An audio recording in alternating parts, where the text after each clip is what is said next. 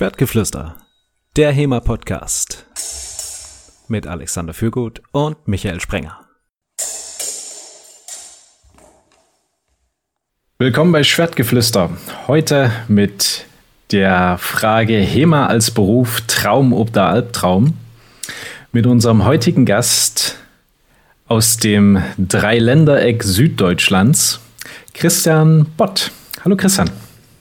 Hallöchen, schönen Abend. Und ansonsten wie immer mit mir, Michael Sprenger und Alexander Fürgut. Hallo Alexander. Hallo Michael. Christian, wir haben es gerade im Vorgespräch äh, diskutiert. Äh, wir waren der festen Überzeugung, du kommst schon immer aus der Ecke unten links auf der Karte, aber du bist eigentlich gebürtiger Westberliner. Das bin ich, ja.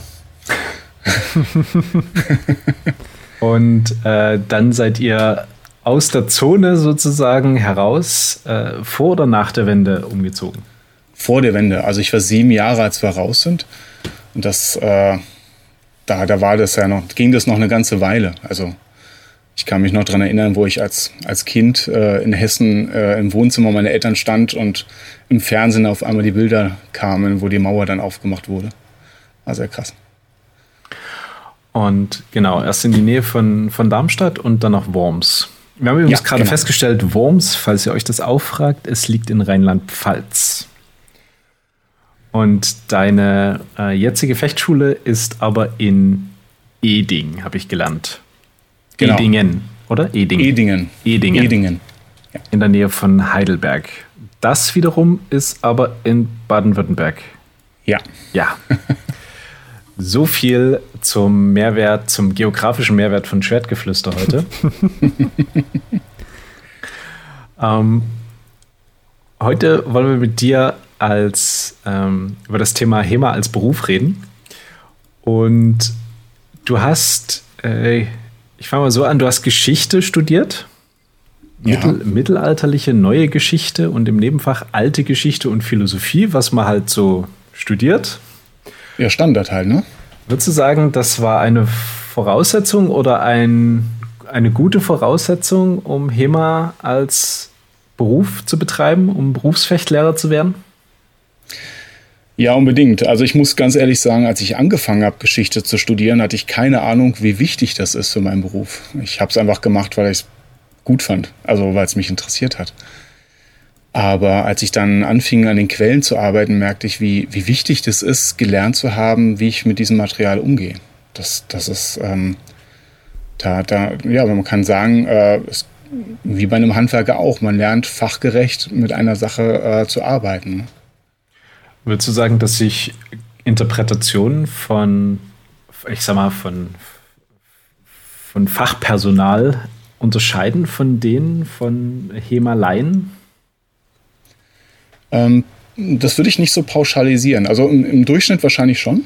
Ähm, aber ich könnte mir vorstellen, dass ähm, wenn jetzt viel Austausch ist, dann würde ich sagen, unterscheiden sich wahrscheinlich eher die, die früheren Interpretationen. Also das, was einem als erstes in den Sinn kommt, wenn man diese Texte liest, wie könnte das ausgesehen haben, so diese, diese frischen Interpretationen sozusagen. Ich glaube, die unterscheiden sich äh, stärker als später dann. Ähm, aber prinzipiell merke ich das manchmal bis heute noch, ja, durchaus. Mhm. Kannst du das beschreiben, was sich da, was sich da unterscheidet? Oder inwiefern das anders ist? Ja, ähm, als, äh, als Historiker oder an, als angehende Historiker, als Geschichtsstudenten haben wir ähm, sehr oft äh, relativiert. Also man, man, man lernt, dass man nicht sagen kann, man hat damals und äh, damals war das so und so und man hat das damals, weil und so weiter und so fort. Ähm, der Historiker ist viel öfter dabei zu sagen, ähm, es besteht die Möglichkeit, dass äh, es verdichtet sich so ein bisschen der Hinweis, dass man ist da sehr, sehr vorsichtig. Ähm, und das ist, ja, ich vergleiche das manchmal mit einem Tanzbuch. Ne? Wenn ich jetzt theoretisch ein Tanzbuch aus dem 16. Jahrhundert finden würde, äh, was so nicht existiert. Aber tun wir, packen wir mal ein modernes Tanzbuch ins 16. Jahrhundert und ich finde das, dann äh, ist es natürlich gut, wenn man das nicht sofort aufmacht und versucht nachzustellen, weil da fehlt ganz, ganz viel, was man einfach nicht rauslesen kann. Äh, ne, die Musik oder was auch immer. Und das ist natürlich generell so, wenn es um Bewegungen geht. Und wir möchten aber gerne, wenn wir etwas lesen, das möglichst eins zu eins übernehmen. Das, ähm, selbst wenn wir wissen, dass das nicht geht, ist das einfach eine ganz starke Versuchung, es trotzdem unbewusst zu tun. Ähm, es tut uns ja auch gut. Ne? Ist ja auch das Einfachste. Ich sehe was, ich mache es nach und dann wird das schon so genau so sein. Genau, genau. Und das ist, ähm, der Historiker geht da anders ran. Der Historiker, ähm, also pauschal zumindest mal, der, der baut sich eine These zurecht. Ähm, also der, der hat eine grobe Vorstellung, wie es hätte sein können. Aus irgendeinem Grund kommt er dann zu dieser Quelle. Und dann versucht er, diese These anhand der Quelle zu verifizieren oder ähm, seine These zu widerlegen. Ähm, das ist eine, eine, andere Herangehensweise. Man geht quasi von hinten ran.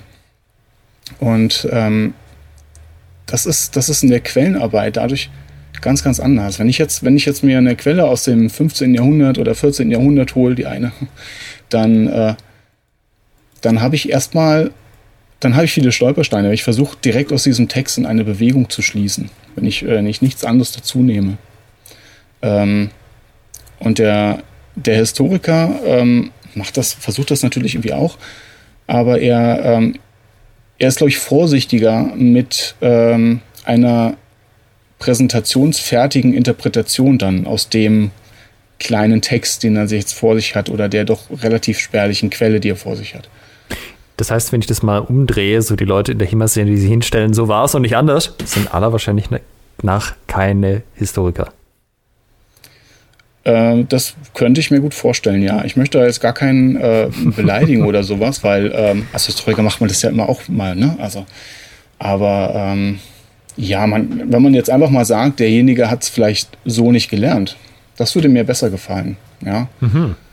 Ähm, weil Historiker, also manche würden ja von sich auch sagen, ich bin ein Historiker, obwohl sie nie äh, gelernt haben, wie man als Historiker arbeitet. Dann würde man von einem Selbstverständnis ausgehen, von einem von einem, äh, auch von, von einer Erfahrung, die man mit sich selbst und den Quellen gemacht hat und so. Und das ist, ähm, das geht dann schnell in den Bereich rein, jemanden ein, ein Urteil absprechen zu wollen. Das möchte ich eigentlich gar nicht. Mhm. Mm, zum Thema gelernt, äh, da wir dann auch noch bisschen intensiver drauf eingehen, auf deine Ausbildung, also die mit dem, mit dem Fechten zu tun hat. Aber ich will ein bisschen auf den Titel der heutigen Folge, Beruf, äh, HEMA als Beruf, Traum oder Albtraum, kommen. Denn du hast gesagt, du hast mit, mit 16 so rum angefangen, auf der Wiese dich mit Holzschwertern zu kloppen. Ja, also nicht allein. das geht's nicht allein. Ja. Und ähm, hattest damals schon den Jugendtraum eigene Fechtschule. Also ja. auf, auf der Wiese damals war dir das schon klar dass das äh, jetzt so läuft, wie es jetzt für dich läuft. Also wahrscheinlich nicht ja. vielleicht bis ins Detail, aber so diese, diese Vorstellung, du möchtest anderen Leuten Fechten beibringen als Fechtlehrer und äh, auch eine eigene Schule haben. Soweit ging das ja, oder? Ja, tatsächlich. Ähm, also klar, ne, ich habe natürlich überhaupt keine Ahnung, worauf ich mich da äh, einlasse früher. Aber ähm, das, das ist ganz eigenartig. Also ich habe ich hab Schwertkampf ähm, schon immer geliebt. Und ähm, ich habe mir tatsächlich, ich habe schon immer große Begeisterung bei der Vorstellung damals gehabt, das eines Tages Menschen beizubringen. Ähm, das ist insofern für mich auch ein bisschen eigenartig, weil ich ähm, natürlich damals als äh, 15-, 16-Jähriger äh, keine Lehrerfahrung hatte. Also ich, ich hatte mich nicht erlebt als jemanden, der lehrt. Ich konnte für mich auch nicht sagen, oh, das habe ich schon mal gemacht, das tut mir gut, das ist etwas, das geht mir leicht von der Hand, das mag ich. Ähm, das war einfach tatsächlich so ein ganz tiefes Bauchgefühl. Ähm, das, das fühlte sich einfach nach total, also nach meinem Weg an. Das fühlte sich einfach richtig an, diese Vorstellung. Es war eine Intuition sozusagen. Ja, absolut. absolut. Ja, ist mein Weg. Kannst du vielleicht sagen, welcher Aspekt davon? Also war das dieses, das, das Miteinander, so eine, eine Schar von Gleichgesinnten zu haben? War es eher das Fechten selbst, was da für dich ein positiven, positives Gefühl ausgelöst hat? Ähm, also an dem Lehren, da, ähm, da finde ich spannend, fand ich damals schon spannend, den Gedanken, äh, Menschen anzuleiten. Und zwar nicht nur Menschen einfach, ähm, sag ich mal, eine Fertigkeit beizubringen. Ähm, Schwertkampf, Kegeln, Fußball, Töpfern, da kann man sonst was nehmen. ähm, sondern ähm, Schwertkampf, Schwertkampf berührt, äh, also hat mich damals sehr berührt. Das hat viel mit mir gemacht. Das hat einfach mein, ähm, mein, mein, mein Bild auch von mir angefangen zu verändern, mein Bild von Kampfkunst äh, geprägt. Und ähm, ich hatte, ich, ich fand diese Vorstellung schön, mit Menschen zu arbeiten und ihnen äh, auf, sie auf diesem Weg zu begleiten. Ähm, auch, auch diese Selbsterfahrung äh, da, da mit zu unterstützen, zu begleiten. Also dieser, dieser Kontakt zu mhm. Menschen in, in der Begleitung, ja. Also du arbeitest auch prinzipiell gerne mit Menschen, höre ich raus. Ja, total gern. Ja. Also das, das ist der Hauptgrund, weshalb ich in der Halle stehe. Also Schwertkampf ist das, was ich liebe, aber ähm, ich, das, was mich am meisten in die Halle treibt, ist ähm, äh, ja, Menschen, Menschen mit sich selbst in Berührung zu bringen. Und das gerne mit dem Schwert, weil ich es eben gut kann. Und das hat dann zunächst mal in einer Gruppengründung äh, 1999 gemündet. Ja, also ich war damals äh, in der, im Sportfechten drin. Das war so die, die nächstlegende äh, Referenzsportart, die ich so äh, mir ausgesucht hatte. Ähm, ich habe mir überlegt, was könnte ich machen? Schwertkampf gibt es nicht. Ähm, dann bin ich ins Karate und ins Sportfechten gegangen. Habe dort ein paar Jahre dann äh, für mich da äh, rumgefochten und gekämpft. Und dann ähm, habe ich natürlich immer öfter auch mal mit meinem Kumpel dann äh, die Schwerter ausgepackt. Und das fand mein Sportfechtlehrer ähm, zwar irgendwie gut, aber irgendwie hat es auch, glaube ich, sein Training sabotiert. und da hat er gesagt, Christian, wenn du, äh, du kannst das gerne machen, ähm, ich würde dir einen, zweite, einen, einen zweiten Trainingsplatz in der Woche geben. Und dann kannst du da mit deinen Jungs trainieren unter der Voraussetzung, dass du weiterhin im Sportfechten auch bei mir bist. Und damit wurde im Oktober 1999 die Fechtschule gegründet. Fast aus Versehen. Die da warst du Anfang 20, oder? Wenn ich es richtig gerechnet habe. Da war ich, äh, ja genau, ja. Und die hieß damals schon direkt Grifon? Nee, erstmal habe ich sie Schwertkampfschule Worms genannt. Mhm. Ähm, das ging, weil es irgendwie alles schneller ging als mein Gehirn sozusagen. Also auf einmal war die da. Und äh, wir sind relativ bald dann aus dem Verein raus, also im, im Guten, weil wir einfach größer werden wollten. Und ähm, da habe ich dann die Fechtschule in Grifon umbenannt. Wofür steht der Name? ähm, der, der Name ist eigentlich ein, ein Kunstwort ähm, aus dem mittelhochdeutschen Wort Griefe und dem englischen Griffin oder französischen Griffon. Alles, alle drei bedeuten Greif. Ich mag dieses Fabeltier, weil das für mich im sich im Fechten einfach wiederfindet. Mhm. Also es ist ja auch das Logo der Schule, wenn ich das hier so, so sehe, ein, ein Greif ja. mit einem Schwert. Ich genau. muss sagen, das ist ein sehr geiler Eigenname für eine Schule, weil es kurz prägnant, sechs Buchstabe, du hast die DE-Domain, was ja auch immer ein Vorteil ist. Ja. Und ähm, man kann es nicht irgendwie doof abkürzen oder muss es auch nicht, weil es ist ja schon so kurz, dass man es einfach in einem Rutsch mal kurz raussagen kann. Ja, ja. Ist im, im Ranking der besten HEMA-Gruppennamen ganz weit oben dabei. ja, und du bist, hast nicht das Problem, dass ein anderer Verein genauso heißt, weil du dich halt nach irgendeiner Fechttechnik benannt hast. Ja, ja, ja genau, genau. Ja, wir haben ja auch, äh, also die Fechtschule Grifon startete ja, äh, als diese ganzen Fechttechniken ja erst so aufkamen. Also das war ja alles, war ja alles so im Entstehen. Ne? Also in den frühen 2000er, an Ende 90er, da hat sich ja, haben sie ja erstmal überhaupt in Deutschland so die Fechtgruppen formiert. Da haben wir übrigens auch eine Folge dazu mit Alex Kiermeier für unsere Hörer. Ja, Wenn ihr die noch nicht angehört habt, Alex ist auch schon ewig dabei und hat so ein bisschen auch einen Einblick gegeben, wie das damals so ablief. In die späten 90er, frühen 2000er, als sich Leute noch über Zeitungsannoncen verabredet haben und Faxe hin und her geschickt haben. Ja, in der Tat, in der Tat. Ja. Äh, aus ähm, sozusagen 2005 ist dann diese, diese eigene Gruppe entstanden aus dem Sportverein. Ähm, das ist früher gewesen. Das ist früher das, äh, gewesen. schon Mitte 2000 gewesen, dass ah, wir aus okay. dem Verein raus sind. Ah, okay. Und seit wann, seit wann betreibst du es quasi als ähm, professionelle Schule? Also, na, der, der Moment, wo ich äh, also ich nennen kann, ist äh, Ende 2005, Anfang 2006, wo ich es hauptberuflich dann ge gemacht habe. Mhm. ähm, als, also als Schule an sich, ähm, ja doch, ich würde mal auch sagen, das geht so in diese Zeit rein. Das ist ein bisschen schwierig, ne? Ab wann ist eine Fechtgruppe eine Fechtschule? Ähm, das ist, äh, jede Gruppe möchte Fechten unterrichten und jede, jede Schule ist auch eine Fechtgruppe. Also irgendwie ist es ganz, ganz schwierig, finde ich, das, das zu benennen. Du warst aber schon immer der, der Boss, wenn man es mal so will. Also der, der, der Schulleiter. ja, das war ich. ähm, wie ist es so? Ähm, wann, wann hast du dich dazu entschieden? Also es ist eine, eine Frage, die wir von unseren, unseren Patreons haben.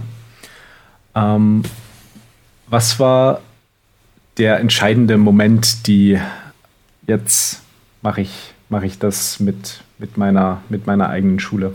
Ähm, wann war der Moment? Ähm, Und vor allen Dingen auch das, das Professionelle sozusagen, also damit Geld zu verdienen.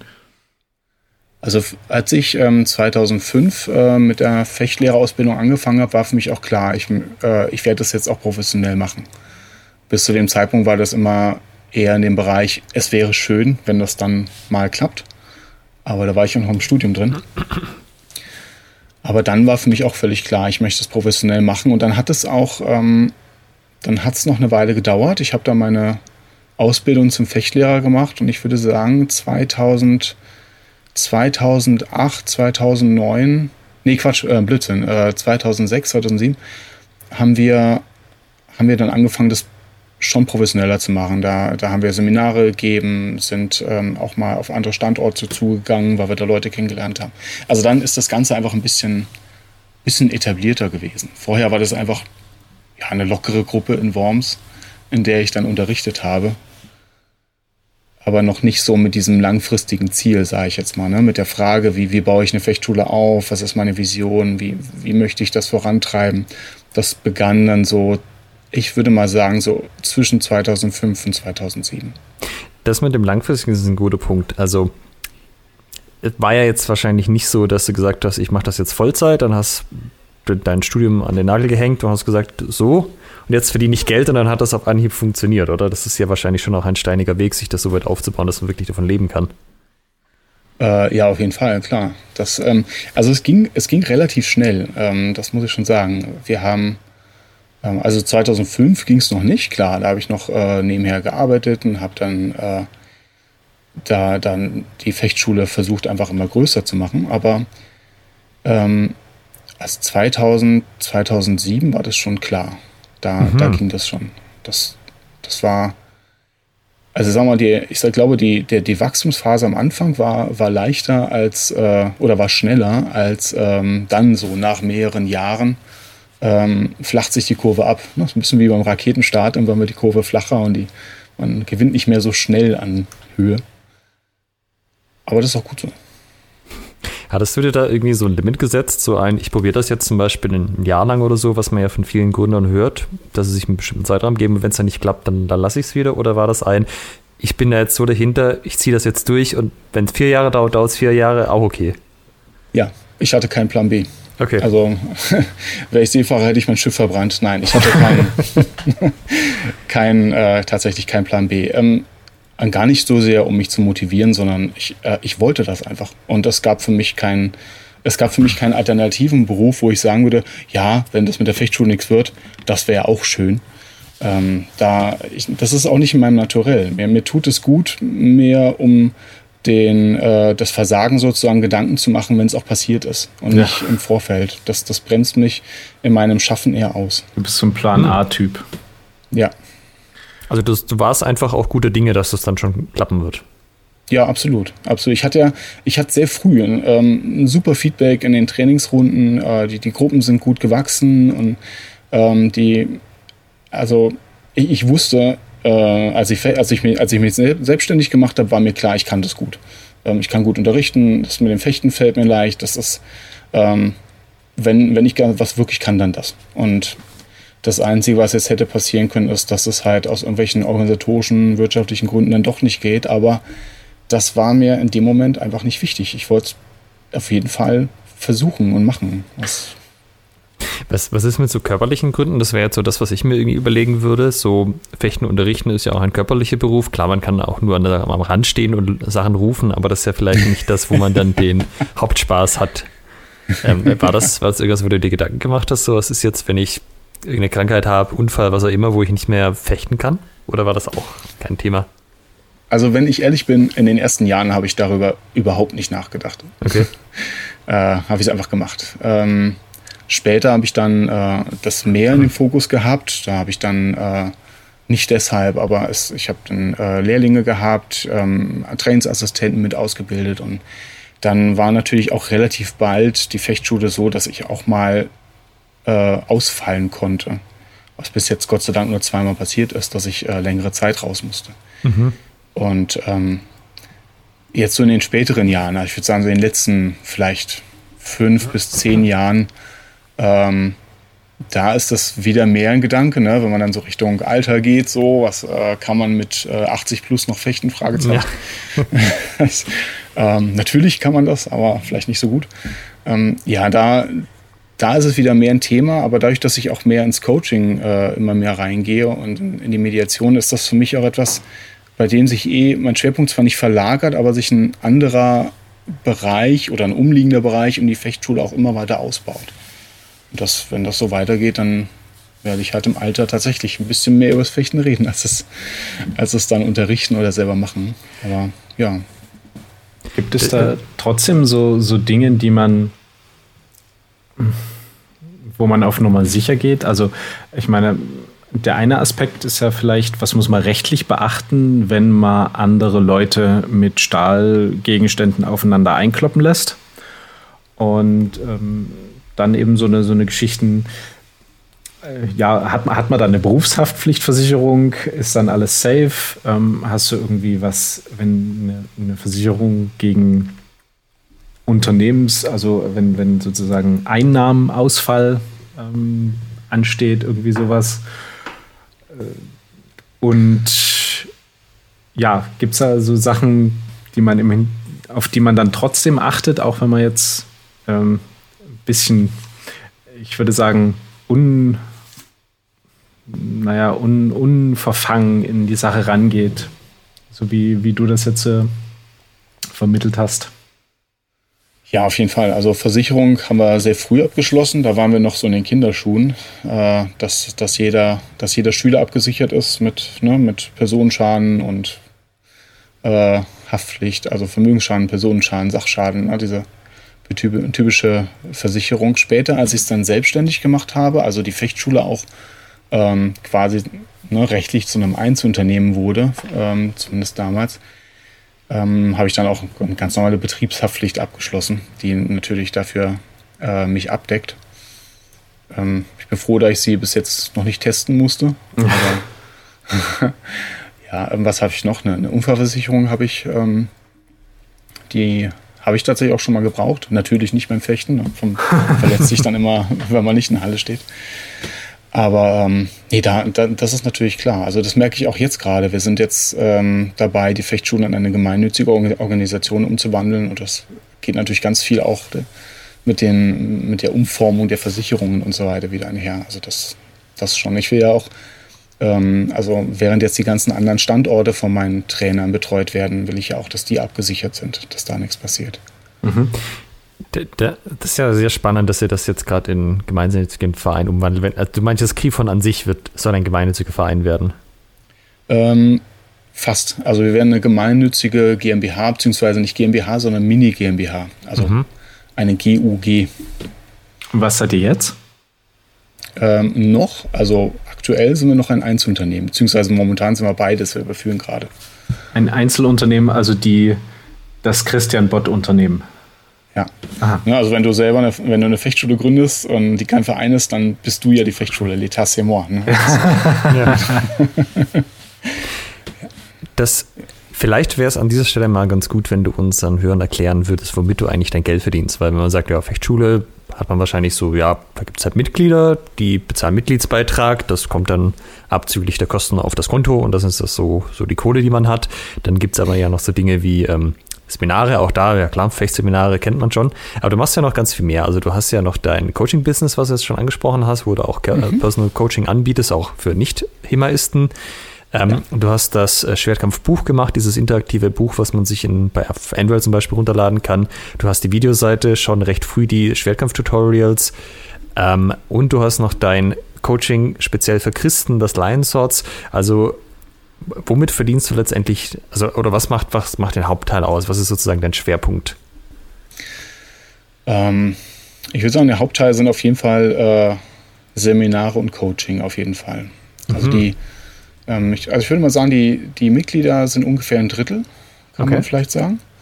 Ähm, klar, da geht natürlich auch ganz viel in die, in die Fechthalle, einfach als Miete. Also wir haben sie ja nicht gebaut, sondern wir, wir mieten die quasi an. Ähm, aber der, die Haupteinnahmen kommen äh, durch diverse Seminaraktivität, sage ich mal. Also das, das, können Fechtseminare sein, das können auch ähm, Seminare im Business-Kontext sein, wenn es um, um Schwertkampf äh, mit mentalen Themen geht und letzten Endes auch im Coaching, also wenn es dann äh, darum geht, um äh, das Thema Konfliktbewältigung oder so eine Sachen dann in der Firma dann speziell zu behandeln. So dieser, dieser Bereich ist hauptsächlich. Der, der, das Lion Sword Projekt, das ist, ähm, das ist eher eine Liebhaberei von mir. Okay. ähm, also klar, da, wenn ich dort ein Seminar gebe, verdiene ich da ähnlich wie bei einem normalen Seminar, bei einem schwer, äh, reinen Sportseminar. Aber ähm, das kommt bei weitem nicht so oft vor. Das ist, also da ist für mich einfach das, das ist mehr so eine Herzensangelegenheit. Ich habe einfach ähm, oft festgestellt, dass viele Menschen, ähm, oder da sind es halt eher Männer, im christlichen Kontext ähm, sich sehr scheuen, ihren Standpunkt zu vertreten. Und ähm, viel äh, viele äh, Menschen dort ganz große Schwierigkeiten mit, mit Aggressionen haben. Also ein Nein empfinden viele als Aggression. Mhm. Ne, wir, wir kennen das, wenn wir auch mental unsere Grenzen gegenüber anderen Menschen verteidigen wollen, dass, dass das fällt im christlichen Kontext Menschen öfter schwer. Und da hilft es schwer, einfach zu thematisieren, dass ähm, ein, ein fester Stand und seine Grenzen zu verteidigen nicht mal bedeutet, den anderen klein zu hauen. Ja. Das ist so. Ja, super interessant, dass du sagst, dass gar nicht die, dass die Mitgliedsbeiträge nur ein Drittel sind, weil man stellt sich das vielleicht leichtfertig so vor. Naja, ich würde halt dann eine Schule aufmachen, da hätte ich da irgendwie 100 oder 200 Mitglieder, je nachdem, wie teuer die Hallenmieten sind. Äh, dann mache ich da halt unter der Woche mein Training und habe quasi eine normale Arbeitswoche und dann läuft das. Aber das scheint ja dann nicht so zu sein. Also die Seminare sind ja in der Regel auch am Wochenende. Außer man ist bei Firmen, da ist man dann vielleicht unter, auch unter der Woche unterwegs, aber das ist ja nicht ganz so, dass man da so einen äh, 9-to-5-Job hat und dann, dann läuft das schon. Äh, nein, nein. Also das, ähm, man, also man verbringt eigentlich fast, also entweder ähm, ich habe Freizeit oder ich bin in der Fechthalle oder zumindest am Schreibtisch oder so. Nein, das ähm, 9-to-5-Job ist es gar nicht. Ähm, also klar, das zum einen ist natürlich äh, die Arbeitszeit stark nach hinten verschoben. Ich bin natürlich dann immer am Arbeiten, wenn andere Leute Freizeit haben. Ähm, aber ich kann mal, ich will mal sagen, ein, groß, ein, ein, größerer Teil meiner, meiner Aktivität geht auch einfach in das Erarbeiten und, und, und Neuerschaffen von, von Projekten, die über das jetzige hinausgehen. Also na, gerade in diesem ganzen Thema Schwertcoaching es, ähm, gibt es immer wieder neue Anfragen von Firmen oder, oder Themen, die ich erarbeite, ähm, die es so vorher noch nicht gab. Also die ähm, die, ne, wenn ein Kunde jetzt einen speziellen Wunsch hat, spezielle Kernkompetenzen, die er, die er angesprochen haben möchte, dann äh, baue ich daraufhin ein Programm zurecht. Und das so, so eine, so eine, sag ich mal, innovativen Tätigkeiten, ne? also Sachen, die mhm. man eben äh, so vorher noch nicht gemacht hat, ähm, so in dieser Form, diese Dinge, die, die nehmen schon auch einen größeren Teil meiner Zeit in Anspruch. Und ist das so, dass, also so vom Verhältnis her, also wenn jetzt nicht 2020 ist, war es dann eher so, dass die Schwertkampfseminare den Großteil deiner Zeit in Anspruch genommen haben, was über das reguläre Training hinausgeht oder eher so die für Firmen oder Einzelpersonen, also eher für hat nicht Fechter in dem Fall? Ähm, letzteres auf jeden Fall. Okay. Also die, die Schwertkampfseminar, ich sag mal, das, was mich, ähm, wenn ich beim, bei einem Schwertkampfseminar einen hohen Planungsaufwand habe, dann ist das eher, wenn ich eine Fechtwoche gestalte. Mhm. Ja, dann muss das, klar, ne, dann möchte ich natürlich äh, das gesamte Programm das äh, aufeinander abstimmen. Das muss natürlich jeden Tag auch gut funktionieren und muss auch äh, eine hohe Flexibilität aufweisen, je nachdem, wie die Leute sich entwickeln. Ähm, aber die, die Seminare an sich, ähm, die, die, die haben früher haben die viel Vorbereitung gebraucht, als ich das alles aufgebaut habe. Aber heutzutage, ähm, ich weiß nicht, also ich, die, die ganzen Sachen, die ich unterrichte, die habe ich ja in meinem Kopf. Ja. Und ähm, wenn ich jetzt äh, irgendwo hinfahre und ein Seminar gebe, dann, äh, dann, dann, dann weiß ich, was ich tue sozusagen. Also ich muss das nicht nochmal neu vorbereiten. Es sei denn jetzt eine Fechtgruppe ähm, sagt, wir wollen mal speziell in die, äh, in die Taktik des, äh, des Abziehens rein oder so. Ne? Dann, dann kann man sich da nochmal genauer überlegen, was möchte ich denn für Übungen dafür machen, wie möchte ich das strukturieren. Mhm. Aber ansonsten ist es tatsächlich eher der, der, der Coaching-Bereich auf jeden Fall, ja. Würde das funktionieren ohne die Seminare? Also rein über Mitgliedszahlen? Äh, oder also vielleicht, wenn man auch in einer anderen Region wäre, irgendwie Berlin oder so, oder wird das, wird das gar nicht gehen? Ist das so ein, wenn ihr euch überlegt, liebe Hörer, ich mache auch irgendwann eine HEMA-Schule auf, dann arrangiert euch damit, dass das Teil eures Berufslebens ist? Ich glaube, es würde funktionieren. Ähm, das kommt sehr darauf an, wie man das Ganze aufbaut. Ähm, so wie ich es mache, wird es nicht funktionieren. Okay. ähm, weil, weil ich mit meinen Standorten und äh, all dem, was ich bis jetzt erschaffen habe in der Fechtschule, da bin ich nicht auf Expansion aus. Ähm, ich habe kein, kein Ausbildungsprogramm, ähm, wo ich jetzt in einem Eilverfahren Trainer ausbilde, die mir dann irgendwo in, in Südleipzig oder so einen Standort auf, äh, aus dem Boden prügeln können das, das habe ich nicht. Das, ähm, das möchte ich auch nicht. Also dann würde ich sehr viel Energie auch da reinstecken ähm, in den Aufbau und auch letzten Endes in den Unterhalt, also auch ne, persönlich auch in den Unterhalt der Standorte. Und ähm, ich stecke lieber meine e-, Energie halt hier ins Training oder, oder in die Sachen, die eben mit den Menschen zu tun haben, mit denen ich auch arbeite. Mhm. Ähm, deshalb war das nicht mein Weg. Aber das gibt es ja als Konzept. Es gibt ja Fechtschulen, die tatsächlich einen viel höheren Expansionsgrad haben. Und ähm, da habe ich jetzt äh, bis jetzt auch wahrgenommen, dass der Hauptteil auch über das Training dann reinkommt. Denke mhm. ich schon. Wie ist das bei dir? Wie viele Mitglieder hast du in deiner Fechtschule an den verschiedenen etwas Standorten? Über, etwas über 200. Summa summarum. Ja. Und jetzt hast du ja eine, eine kommerzielle Schule und mhm gibt ja dann noch die Form, ähm, quasi als das Verein, als Verein zu machen. Aber auch eine, eine Podcast-Folge dazu. Wie gründe ich meine eigene HEMA-Gruppe? Und in einem Verein äh, hat man den Vorteil bzw. den Nachteil, dass es demokratisch abläuft. Das kannst du ja in deiner Schule theoretisch bestimmen, also alles tanzt nach meiner Pfeife. Ne? Wenn was wie viel Mitspracherecht gibt man dennoch seinen Mitgliedern oder seinen Schülern in einer, in einer kommerziellen Schule? Und wo zieht man dann eben klare Grenzen? Ähm, das würde ich sagen, hängt sehr stark von der, vom Naturell des Trainers ab. Ähm, also grundsätzlich ist meine Schule natürlich so aufgebaut, dass ich äh, das erste und letzte Wort habe, sozusagen, wenn es sein muss. Der, der Haupteffekt für mich ist, dass ich ähm, also neben dem Selbstverständnis, dass ich mich frage, wenn ich jetzt ein Unternehmen gründe, warum soll ich das in die Hände vieler legen, wenn ich das ja ähm, als mein Lebenswerk auch bestreiten möchte.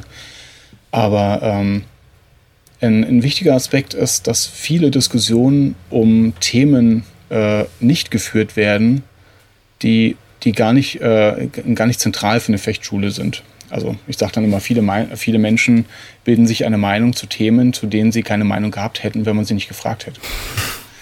Ähm, das passiert in vielen Vereinen. Ähm, da passiert auch sehr viel Gutes, aber das ist eben auch ein Nebeneffekt. Ähm, das ist aber etwas, was mich persönlich eher, eher stresst. Also so Vereinsmeierei, sage ich jetzt mal, ist etwas, was, was, was ich früher hatte und das ist etwas, was mich eher ausbremst. Aber ähm, ich bin von meinem, von meinem Naturell her, bin ich kein, äh, kein Singleplayer. Ich, mir ist das total wichtig, wenn ich äh, die Fechtschule leite, dass ich ähm, Leute um mich herum habe, die das mittragen, die diese Vision und Idee mittragen. Und ähm, deshalb ist das eigentlich, das liegt jetzt aber mehr an mir, das ist keine bewusste Strategie, das ist einfach mein, mein, mein Wesen, was, wie es mir gut tut. Wenn ich irgendeine Entscheidung fällen möchte, fahren wir zum Dreien-Event oder ähm, wollen wir, äh, lassen wir da, nehmen den Federn zu oder was auch immer, dann bespreche ich das mit äh, zumindest mal so diesem Kernteam, sage ich jetzt mal, diesen Leuten, die halt wie in jeder Fechtschule einfach irgendwie tragend geworden sind, egal welche, welchen Posten sie jetzt da haben. Ne? diese Leute, die so ein bisschen, äh, die schon lange da sind, die das so ein bisschen äh, mit aufgebaut haben. Und das, ähm, deshalb gibt es, glaube ich, kaum Entscheidungen, die ich fälle, wo ich gar keinen anderen frage. Ähm, es sei denn, es geht um Dinge, die halt, ja, die, zu, de zu denen man, also die gar nicht so, so relevant sind. Also, sich ähm, die Frage, möchte ich jetzt hier in der Halle einen, äh, einen äh, Luftfilter einbauen oder nicht oder so eine Sache. Das, das sind jetzt Entscheidungen, die ich selber fälle. Oder wollen wir eine neue Kaffeemaschine haben? Ja, nein. Ne? Aber, ähm, aber allein schon dieses Thema, ähm, wie wie, wie läuft das Training ab? Wie, wie intensiv ist es auch im Training? Wie ähm, wollen wir ein fortgeschrittenes Training haben? Wollen wir auch Anfängergruppen haben? Wollen wir dieses? Wollen wir in, in szenisches Fechten mit reingehen oder nicht? Ähm, wie sehen wir Turnierfechten denn allgemein? Was macht das mit euch? Ähm, ab wann findet ihr es gut, dass man auf Turniere fährt und, und, und? Das sind alles Sachen, die ich mit den Leuten, also von meinem Naturell ja schon besprechen muss. Das ist mir ganz wichtig. Mhm. Läuft ja. das in irgendeinem formalen Rahmen ab oder sind das so diese Gespräche vor und nach dem Training oder auch zwischen den Trainingseinheiten? Beides, beides. Ähm, also wenn ich das Gefühl habe, dass ähm, ich zu den Leuten gerade nicht so, nicht so ein Draht habe, das kann zum Beispiel sein, wenn viele einfach aufgrund von Urlaub nicht da sind oder ähm, oder einfach familiär gerade eingebunden sind. Das sind so ein paar, so ein paar Leute, die, die mir, äh, dessen Meinung ich auch gerne hören würde, vielleicht gerade in den letzten Wochen nicht im Training waren. Dann rufe ich ein Teamtreffen ein. Mhm. Dass wir uns dann in der Halle zusammensetzen, vor oder nach dem Training und dann speziell eben so eine, so eine Themen besprechen. Teams sind es aber nicht nur Leute, die eine aktive Rolle haben, sondern eben, wie du sagst, Leute, die einfach quasi zum Inventar so, so ein bisschen aufgehören, oder? Ja, genau, genau. Leute, die ein bisschen ja, ein bisschen, man könnte es jetzt schulzig ausdrücken, die, die mit ihrem Herzen das mittragen, das ja. Ganze hier. Mhm. Du hast ja schon gesagt, du hast äh, keinen wirklichen Exit-Plan. Also du lebst die Fechtschule und sollte das scheitern, dann befasst du dich in diesem Moment damit.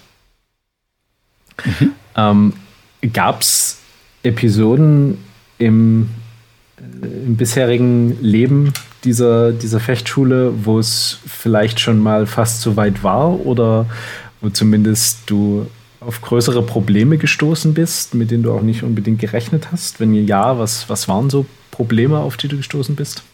Also ich würde sagen, kurz davor war ich noch nicht. Ähm, aber eine problematische Zeit gab es für mich sehr. Das, das war ähm, bevor wir hier nach Edingen gekommen sind, also bevor wir quasi eigene Räumlichkeiten gefunden haben, haben wir ja ausschließlich Sporthallen angemietet. Und das gab eine Zeit, da, da gab es für mich keine Deadline, wo ich sage, ähm, wenn das sich nicht ändert, dann hänge ich es an den Nagel. Das gab es für mich nicht. Aber es war eine Zeit, die war irgendwann für mich ziemlich belastend. Äh, müsst ihr euch vorstellen, wenn ihr, äh, ihr seid hauptberuflich Fechttrainer und ähm, wenn euch jemand fragt, wo ist denn deine Fechtschule? Und du musst sagen, ja, ähm, eigentlich überall, äh, da wo wir halt gerade eine Halle haben oder so. Ja, oder wenn Anfragen kommen, äh, äh, auch von Firmen, wo können wir mal bei Ihnen in die Halle kommen, äh, wir würden Sie gerne buchen. Also das, ich fühlte mich irgendwann wie ein, wie so ein fahrender Vagabund. ne, so von Job zu Job irgendwie. Ja, ja, genau. Das, das war, ähm, für, für mich ging das irgendwann auch so ein bisschen in so eine Identitätsfrage rein. Also so ein Selbstbild als Fechtlehrer ähm, weil ich irgendwann das Gefühl hatte, ich habe zwar ganz viele tolle Schüler und das ist alles ganz schön, aber ich habe das Gefühl, ich so als Institution, ich erschaffe nichts. Und das irgendwann wurde mir das durch die Hintertür doch in, in, in, in Problem. Das hat mich belastet. Das, ähm, und ich weiß noch, diese zwei, drei Jahre, bevor wir hier diese Halle gefunden haben, die waren für mich schon, das war für mich schon eine Grenzerfahrung. Oder was heißt Grenzerfahrung? Aber ich habe da wirklich einen langen Atem gebraucht. Das, ja. Also ihr habt jetzt auch eine eigene Halle in Edingen. Ja. Wie groß ja. ist die? 200 Quadratmeter. Und also das ist jetzt keine dedizierte Sporthalle oder doch? Also es war mal eine Lagerhalle und da haben wir dann einen Sportboden eingezogen, Umkleiden gebaut, hier die Lounge gebaut, ähm, Küche reingebaut. Ähm, also die Grundausstattung einer Fechthalle. Ähm, ja, genau. Das, das haben wir 2009 gehabt. Wir können übrigens hier an dieser Stelle auch bestätigen, dass er tatsächlich jetzt in diesem Moment auch in der Fechthalle sitzt. In der Lounge. Ja, genau. Ja, ich hatte vorhin gesagt, ah, wir sind äh, also heute Abend bei dir in der Küche und da wurde ja aufgeklärt, nein. Also ja, es ist eine, es sind Küchengegenstände, also man kann da in der Griffonhalle auch, ist äh, anscheinend auch für das leibliche Wohl dann gesorgt nach dem Fechten, ja. wenn man das möchte. Ist, ja, man kann hier kochen, äh, also ne, was weiß ich, für die Weihnachtsfeier oder so, dann ja, kochen wir hier Ich sehe da hinten auch die Biergläser, also es scheint zu passen bei euch. Ja, äh, die Biergläser haben wir, ja, die, die stehen hier oben, die Krüge, ja, genau. Ja, klar, natürlich, ne? Das ist ganz wichtig. Ist das denn jetzt eigentlich so, nachdem du das schon eine Weile machst, wenn du jetzt zu deinem 16-jährigen Ich zurückgehst, ist es so, wie es dir vorgestellt hast, Fechtlehrer zu sein? Ähm, und Coach? Also, wenn ich in der Halle stehe und unterrichte, ja. Da würde ich sagen, ja und besser. Okay. Ähm, es gibt, klar, was, ähm, was ich mir, glaube ich, nicht so intensiv vorgestellt habe, ist das ganze Gedöns drumherum sein. ähm, Wenn es um, was weiß ich, ne, um Buchhaltung geht, Steuererklärung, ähm, Versicherungen vergleichen, neue abschließen. Ähm, das, dieses ganze buchhalterisch-organisatorische drumherum, das, das muss man natürlich machen als Selbstständiger. Ähm, aber es ist auch teilweise mehr. Also man, man, muss halt einfach viel organisieren und tun, wenn man selber äh, dasteht, als wenn man jetzt ein Angestellter ist. Ja, das, da ist einfach ein bisschen mehr dabei.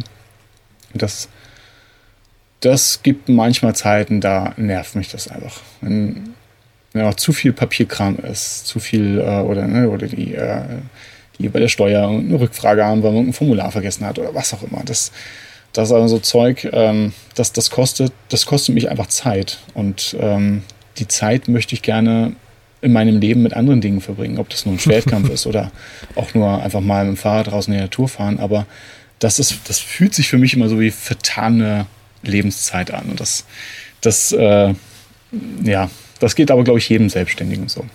Das kann man aber auch nicht effizient auslagern dann. Nee, ja, ich habe das schon ziemlich ausgelagert. Okay. Also jetzt auch im Rahmen der äh, äh, Umstellung auf die Gemeinnützigkeit übergebe ich jetzt auch die Buchhaltung in einem Unternehmen. Aber ansonsten haben wir schon ganz viel automatisiert. Also wir haben äh, einen Bereich, wo die internen Seiten komplett eigenständig laufen, die Anmeldesysteme sind eigenständig, die Seminarbuchungssysteme sind äh, automatisiert. Also ich, ich versuche schon so möglichst viel auch wirklich jetzt rauszugeben. Aber ich sag mal, das muss man halt alles aufbauen. Mhm. Das, ähm, diese Zeiten, dass das aufbaust und so, das sind dann schon Zeiten, wo man sich einfach viel, ja, wo man viel Zeit vor dem Computer verbringt. Und das ist zwar, was ich, was mir gut liegt, Programmieren und so ein Kram, aber es ist nicht meine Leidenschaft. ähm, wenn wir jetzt quasi den, den Experten zu dem Thema hier haben, was ist denn der Vorteil einer G GmbH, dass ihr äh, euch da jetzt äh, umformatiert? Ähm, es gibt ein paar organisatorische Vorteile. Zum Beispiel ähm, kann man, wenn man äh, an externen Orten mal ein Seminar geben möchte, kriegt man die Halle natürlich viel günstiger. Versicherungen sind günstiger. Ähm, dann ähm, ist für mich ein ganz wichtiger Aspekt, man kann ehrenamtliche äh, Mitarbeiter haben viele, die bei mir in der Fechtschule in irgendeiner Form äh, mitwirken, die, die sind keine Angestellten im, im, im, klassischen Sinn, aber sie sind, sind auch mehr als nur ein Schüler. Also nur in Anführungsstrichen. Und, das, ähm, und da kann ich die besser erfassen, sozusagen. Aber mein Hauptgrund ist, ähm, dass, dass ich die Fechtschule ähm, bestehen haben möchte, auch wenn ich mal nicht mehr bin. Also ich möchte hier ja was schaffen, was, was auch mich überdauert. Und ähm, wenn ich ein Einzelunternehmer bin und irgendwann des, des Weges gehe, dann kollabiert ja dieses Konstrukt Fechtschule, es sei denn, man stellt es sofort auf andere Beine oder jemand anderes übernimmt es dann oder so. Und äh, eine GUG, also sprich eine GmbH letzten Endes, kann, äh, ist davon ja, ja, unabhängig. Dann stellt man einen anderen Trainer oder einen anderen Geschäftsführer ein und das, das Unternehmen an sich läuft aber weiter. Selbst, selbst wenn jemand das übernehmen wollte, gäbe es ja auch diverse rechtliche Dinge, die man klären müsste. So darf ich denn überhaupt dann Grifon irgendwie als, als Marke verwenden und so. Ja, ja, ja, genau, genau. Äh, ist ja. Grifon eine eingetragene Marke? Wie ist es? Ähm, nee, also ich habe keinen, äh, nee, habe ich nie gemacht. Nee. Aber wenn, was genau meinst du jetzt mit gemeinnützig? Weil es klingt ja im ersten Moment so ein bisschen kontraproduktiv zu sagen, ich lebe von meiner Fechtschule und jetzt mache ich das irgendwie gemeinnützig. Nein, also ähm, wenn ich, also als ähm, Selbstständiger hat man ja nominal ja auch ein Gehalt, was man sich irgendwie abzwackt. Mhm. Und ähm, das geht natürlich in der Gemeinnützigkeit auch. Also bei einer GmbH oder GmbH ist es ja auch so, dass der Geschäftsführer oder Trainer, der zählt quasi als Ausgabe. Mhm. Ähm, das ist allerdings gedeckelt. Also wenn jetzt, weiß nicht, ne, morgen jetzt irgendein Gönner kommt und der Fechtschule 5 Millionen spendet, dann habe ich die nicht, sondern die Fechtschule. Ja. Ähm, aber das will ich, also will ich schon wollen, aber das ist nicht mein Ziel. Also ich möchte, ich möchte leben können, ich möchte gut über die Runden kommen und das ist okay, das reicht mir. Ähm, mir geht es nicht darum, äh, mir mit der Fechtschule im Fuhrpark aufzubauen oder so eine Sachen. Ähm, ich würde eh wieder in die Fechthalle investieren. Ich, ich okay. kenne mich ja. Ich habe mich ja so über, auch die, über die Jahre hinweg kennengelernt. Das, das meiste, was die Fechtschule abwirft, was über das Leben hinausgeht, landet auch wieder in der Fechtschule. Insofern war das nur konsequent. Das heißt, du bist dann da quasi an, also angestellt im Sinne von, dass du da ein Gehalt kriegst, aber du bist dann naja, auch Geschäftsführer wahrscheinlich, hast aber dann halt andere Angestellte, die auch da sind, beziehungsweise auch ehrenamtliche Helfer, die auch für die Organisation arbeiten, sozusagen. Ja, genau, genau. Ja. Kannst du sagen, also einer unserer Patrons hat äh, das gefragt, was man so damit für einen Umsatz macht, sozusagen jetzt auf, bezogen auf 200 Mitglieder, äh, was da so eine, so eine Fechtschule abwirft? Ähm, das ist schwierig zu sagen, weil es ganz viele unterschiedliche Bereiche gibt. Ne? Also mein, mein Coaching, die Seminare, das Training und das, also genügend. also es, wir, sind, wir sind kein, äh, man, man, wird, man wird mit dem Umsatz, vom Umsatz her, man wird kein Multi-Unternehmen, wo man äh, sich fragen muss, äh, wie investieren wir jetzt unseren Überschuss? Ähm, wollen wir noch ein zweites oder ein drittes Firmenauto kaufen oder so? Das wird nicht passieren. Also glaube ich nicht so schnell. Aber ähm, so, dass es halt solide ist, sag ich mal. Ja. Also so, man schwelgt jetzt nicht im Luxus, aber man kommt gut über die Runden und muss sich nicht irgendwie ja. Gedanken machen, wo man im nächsten Monat das Essen her bezahlt. Genau. Also ich meine, klar, so, so Zeiten hatte ich natürlich auch. Also als Selbstständiger wäre es gelogen, wenn ich, wenn ich das äh, verneinen würde.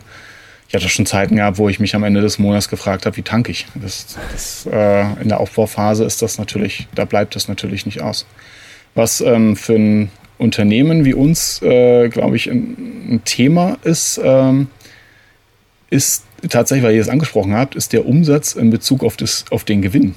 Mhm. Weil man einfach als Fechtschule von Hause aus, im wahrsten Sinne des Wortes, viel, äh, viel Miete zahlt. Also, ne, und dieses, die Fechthalle, die wir jetzt jeden Tag haben, die kostet ja ziemlich viel Miete. Und ähm, dadurch hat man einen relativ hohen Durchsatz, aber relativ wenig Gewinn. Und ähm, das ist dann blöd, wenn der Umsatz als Referenzgröße genommen wird, zum Beispiel bei der Berechnung einer Haftpflichtversicherung. Ah, ja, sehr schön.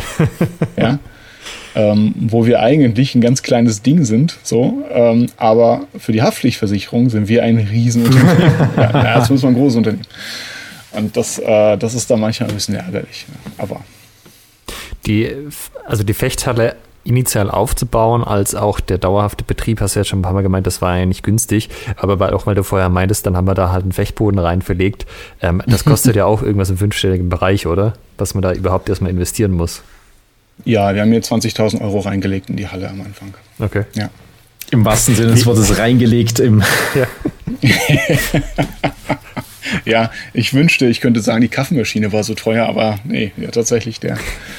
Der ja, Boden hat natürlich den Hauptteil gekostet. Hört das irgendwann auf, weh zu tun, wenn jemand sein Schwert fallen lässt in irgendeiner Ringenaktion oder so? Das kann ich nicht sagen. Bis jetzt hörte es nicht auf. Aber ich kann tatsächlich sagen, als das erste Mal das Schwert äh, eine Macke in den Linoleumboden reingehauen hat, da habe ich eine Nacht nicht geschlafen. Okay. Und das, das hört irgendwann auf. Das sind so wie die ersten Scharten, glaube ich. Also eine Scharte macht nie Spaß, aber die erste ist die schlimmste. Ja. äh, hatte ich das vorhin richtig mitbekommen? Du bist eigentlich so mehr oder minder direkt äh, nach dem Studium in diese Selbstständigkeitsschiene rein? Oder hast du davor noch ja. mal irgendwie als Angestellter oder irgendwas ähm, Geld verdient? Gearbeitet? Nee, irgendwie? ich war, nee, das war ich tatsächlich nicht. Also ich bin äh, gleich nach dem Studium in die Selbstständigkeit rein. Klar, habe nebenher äh, noch, noch gearbeitet, also als Aushilfe oder so, ne? aber um das noch ein bisschen auszugleichen. Und ähm, hat auch damals ähm, von, von meiner Wohnsituation, äh, ich habe äh, ganz, ganz geringe Miete bezahlt und so, das, das ging alles sehr, sehr gut. Meinst du eigentlich, weil du ja auch meintest, ähm, also so wie das bei dir funktioniert hat, auch mit der schnellen Expansion und dass da auch dann innerhalb von ein paar Jahren ähm, da wirklich auf soliden Beinen gestanden bist, meinst du, das würde heute immer noch so klappen, wenn man jetzt eine Fechtschule aufmacht? Also nehmen wir mal Corona wieder außen vor, aber ähm, der Markt ist ja an sich schon viel gesättigter. Es gibt in den meisten Städten ja schon etablierte Vereine, vielleicht auch Schulen. Meinst du, das würde heute immer noch so funktionieren oder also ja, oder vielleicht die Frage ist wahrscheinlich dann eher, ist der Markt schon so gesättigt, dass das nicht mehr geht oder ist es ein, nee, nee, da ist noch so viel Potenzial da, das würde heute auch noch hinhauen? Also ich würde auf jeden Fall sagen, dass das heute äh, auch gehen würde. Also der Markt ist nicht so gesättigt. Ich, also ich merke das zum Beispiel an den Buchungen der Seminare oder so, merke ich das im Gegensatz zu den ersten Jahren überhaupt nicht. Mhm. Das, ähm, das Einzige, was man vielleicht sagen kann, ist, dass die eigenen, also dass die, dass die Dynamik innerhalb des Unterrichts sich verändert hat. Mhm. Ja, also so in den ersten Jahren, da waren wir halt wie auf einer Insel. Dann gab es neben uns, also um uns herum gab es äh, am Horizont noch Ochs, Zornhau, da gab es damals noch, ich glaube, die Fechthalle München, Fechthalle Gießen, glaube ich. Also es waren, war alles ganz, ganz überschaubar. Und da war man natürlich schon mit seinen Schülern auch einfach so ein bisschen auf so einer Insel. Heutzutage ist es viel intensiver Thema, dass man halt mal auf ein, auf ein Konvent fährt, ne? also was ich nach zum, zum Drein-Event oder mhm. zu einem Turnierchen oder, oder sich auch so mal mit anderen Fechtschulen trifft. Das ist auf jeden Fall anders geworden. Aber das macht ja nichts an dem Umsatz. Das ist tatsächlich nur ein anderes Trainings, eine andere Trainingsdynamik, die da entstanden ist. Das heißt, du würdest auch für HEMA als im Gesamten als Szene noch deutlich Wachstumspotenzial sehen in Deutschland? Auf jeden Fall. Also ähm, es, eines hat sich bis jetzt überhaupt nicht für mich verändert. Wenn ich Menschen erzähle, was ich als Beruf mache, mhm. sehe ich immer sehr große Augen und offene Münder. Die, die Leute sagen fast immer, davon habe ich ja noch nie gehört. Stimmt, ja. Und solange das passiert, haben wir Platz. Was genau sagst du, wenn jemand fragt, was du beruflich machst? Äh, ich sage, ich bin Fechtlehrer. Und da sagen die Leute, das habe ich ja noch nie gehört. ja, ähm, aus zwei Gründen. Erstens, dass man, äh, also das stimmt, ne, da müsste ich was dazu sagen. Ne? Ähm, also, dass man Fechtlehrer sein kann, dass, ähm, dass man davon leben kann, das haben die Leute noch nicht gehört. Und wenn sie dann nachfragen, was es ist, man sagt, äh, das ist Fechten mit dem langen Schwert, dann sagen sie wieder, davon habe ich noch nie gehört. Du hast deine, du hast ja auch eine Ausbildung zum mhm. Sportfechtlehrer ja. bei der äh, ADFD. Und äh, ADFD, da muss man, wenn man danach googelt, auch noch Fechten dazu eingeben. Ansonsten kommt man beim äh, Moment, ich gucke noch mal nach. Das war der Abu Dhabi Fund for Development raus. ja, also, solange das, das, D ist halt auch wichtig dabei. Ja, ja und äh, was uns ja interessiert, ist die Akademie der Fechtkunst Deutschlands, bei der du deine Ausbildung gemacht hast. Äh, das war 2005, richtig? Ja, mhm. 2005 bis 2008. Was war der Grund, dass du diese Ausbildung zum Sportfechtlehrer bei der ADFD gemacht hast und jetzt nicht einen, eine Trainerlizenz CBA, die es jetzt zum Beispiel vom DFB gibt? Also zum einen äh, habe ich die ADFD äh, kennengelernt als eine Organisation, die ähm, Interesse auch daran hat, über den Tellerrand hinaus zu blicken.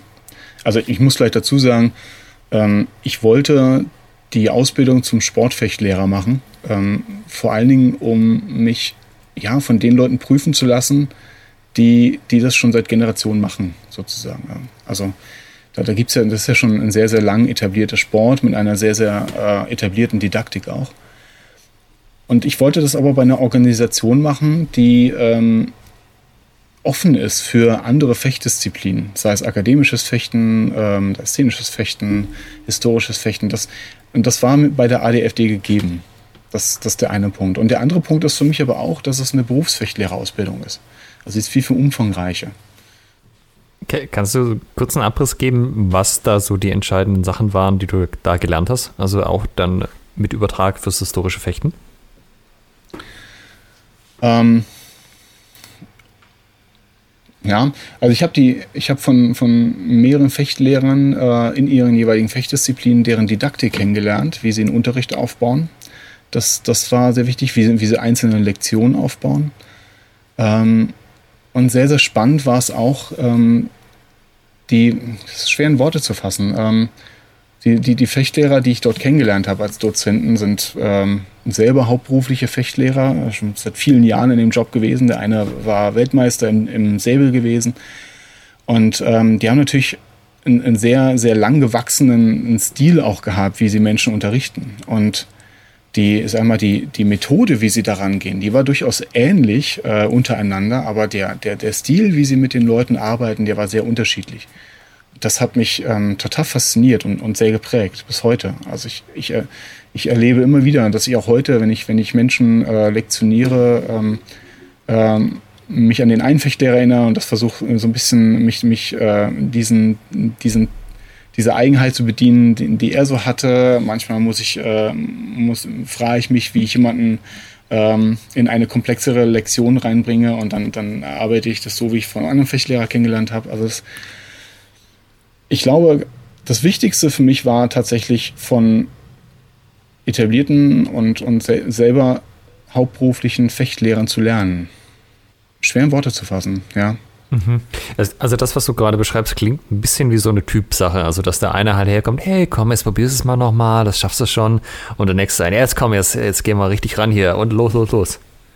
Ja, also der eine, das war halt wirklich ein, ein, ein Tier, was Leistungsfechten angeht. Äh, der, der hat uns bis, bis, bis kurz vor Aufgabe getrimmt. ähm, der andere war tatsächlich so ein ganz, ganz lockerer Typ, der, der Säbelfechter. Das war ein ganz, ganz lockerer Typ, der, der, das, das, das wirkte alles völlig unorthodox und hat die Leute aber unheimlich schnell und flexibel dadurch gemacht. Ähm, interessanterweise ist dieser lockere Typ heute äh, in, in, in Italien bei einem Fechtclub angestellt. Das passt auch irgendwie. ähm, und der dritte war wiederum, der hatte was sehr Väterliches gehabt, der Mike Bunke, der heute noch Vorsitzender ist, der, der was sehr so sanftmütiges, unterstützendes, Väterliches gehabt. Das alle drei völlig unterschiedlich und alle drei haben mich aber auch total angesprochen. Das klingt so ein bisschen nach Vorbildfunktion auch, oder? Nicht so dieses, man hört nur Dinge, sondern man sieht es auch vorgelebt. Auch die ganzen kleinen Sachen wie die Interaktion mit den Schülern. Ja, voll. Total. Ähm, das, das fing auch schon damals an, als ich ähm, so die ersten Gehversuche im Sportfechten hatte, also ähm, in den späten 90ern, bevor ich die Fechtschule gegründet habe. Da habe ich äh, meinen damaligen Florett-Trainer gut kennengelernt und das, das war auch, das war ein ganz spannender Typ einfach. Das war so ein Lebemann, so ein, äh, so ein ich weiß nicht, das, das war so, so ein totaler Lebenskünstler und, und ein lebensfroher Mensch, der mich ähm, also der mich total fasziniert hat, weil ich das aus dem Karate zum Beispiel ganz anders kannte. Im Karate ging es sehr, sehr stark um Disziplin, um Drillen, um. Es war ein relativ hartes Klima, es war auch okay. Aber das bei ihm kennenzulernen, das, das war eine völlig andere Welt. Ich weiß noch, ich war irgendwann mal auf einem Fechtturnier, da war ich noch ganz jung, also ganz, ganz frisch im Sportfechten. Und dann hat mich jemand auf, einem, auf dem Rücken getroffen. Also dieser, dieser Fechter, der hat seinen Arm bewegt und auf einmal habe ich auf dem Rücken einen Treffer gespürt. Und dann bin ich, zu ihm, bin ich zurück im Unterricht gegangen und habe gesagt, Walter, äh, ich wurde auf dem Rücken getroffen, wie kann das dann passieren? Und dann hat er mir gezeigt, wie das geht. Und das ist eine bestimmte Technik, wie man die Florettklinge so umbiegt, dass die dann tatsächlich auf dem Rücken trifft, so, so, so peitschen lässt. Und dann hat er gesagt, ähm, aber auf dem Rücken greifen wir nicht an, das lernt ihr bei mir nicht, das machen wir nicht. Und das waren, das waren so Momente, wo ich merkte, ja, das ist, ich bin auch mehr das, als dass ich jetzt nur um einen Punkt zu erreichen, das andere lernen wollte. Also das, ich weiß nicht, ja. Also ein bisschen die Integrität der, der Kunst zu erhalten. Ja, voll. Ja. Ähm, damals hast du die Ausbildung zum Sportfechtlehrer gemacht, weil es die Möglichkeit, da einen Hist oder einen Fechtlehrer für historisches Fechten zu machen bei der ADFD noch nicht gab. Heute, mhm. wenn ich auf deren Webseite gucke, gibt es das ja. Was hat sich da geändert? Also wie kam es dazu, dass es das jetzt gibt? Daran bist du ja nicht ganz, nicht ganz unschuldig. Hier wahrscheinlich eher, was hat Christian daran geändert? Ja, ja die, äh, die ADFD ist auf mich zugetreten, äh, auf mich an mich herangetreten, als ich meine Ausbildung abgeschlossen hatte. Ähm, haben sie mich gefragt, ob ich mir das vorstellen könnte, das Konzept ähm, der Sportfechtlehrerausbildung für historische Fechter ähm, zu adaptieren.